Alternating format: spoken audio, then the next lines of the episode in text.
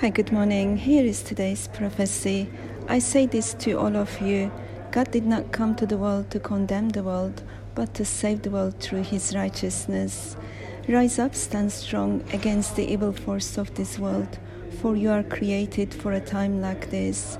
In the world, you always have tribulations, for the world is given to the wicked one. In the world, you will always see people opposing you, for you are born in Christ. For you are in Christ, for you are with Christ forever.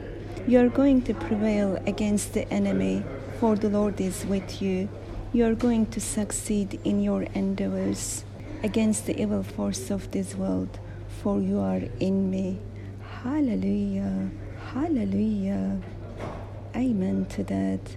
May God bless you all in Lord Jesus Christ forever and ever. Amen.